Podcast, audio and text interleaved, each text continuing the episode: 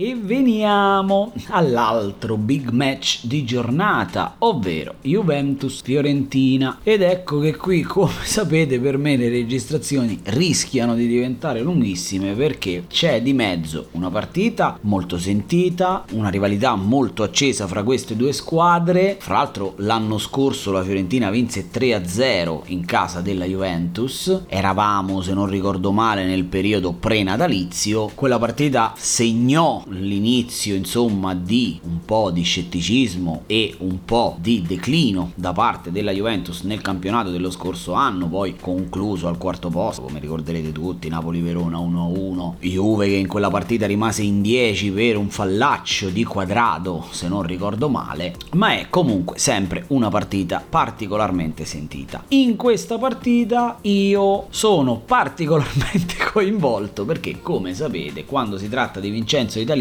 e della sua Fiorentina di quest'anno mi vengono gli occhi a cuoricino. Tuttavia in questa registrazione ho deciso di non dilungarmi tanto, perché qualche settimana fa mi ero ripromesso di giudicare Vincenzo Italiano in maniera un po' più obiettiva proprio dopo le partite contro Juventus e Milan che la Fiorentina affronterà in casa nel prossimo turno, quello che ci sarà dopo la sosta. Cosa aspettarsi da questo? Questa partita, onestamente, da un lato io penso che se la Fiorentina dovesse scendere in campo con l'intensità che ha messo contro l'Inter, contro il Napoli, se vi ricordate avevamo quasi criticato questa cosa qui perché dicevamo la Fiorentina non può pensare di durare novantacinque minuti a questo ritmo, giocando così tanto sopra ritmo, tant'è che poi nel corso delle partite successive la squadra ha aggiustato effettivamente il tiro. Però se in questa partita dovesse riproporre quella intensità metterebbe davvero davvero in difficoltà quel che resta della Juventus, che non ha né l'intensità né naturalmente il gioco, non ne parliamo nemmeno, né a mio modo di vedere gli schemi che mette in campo, gli automatismi che mette in campo la Fiorentina. Però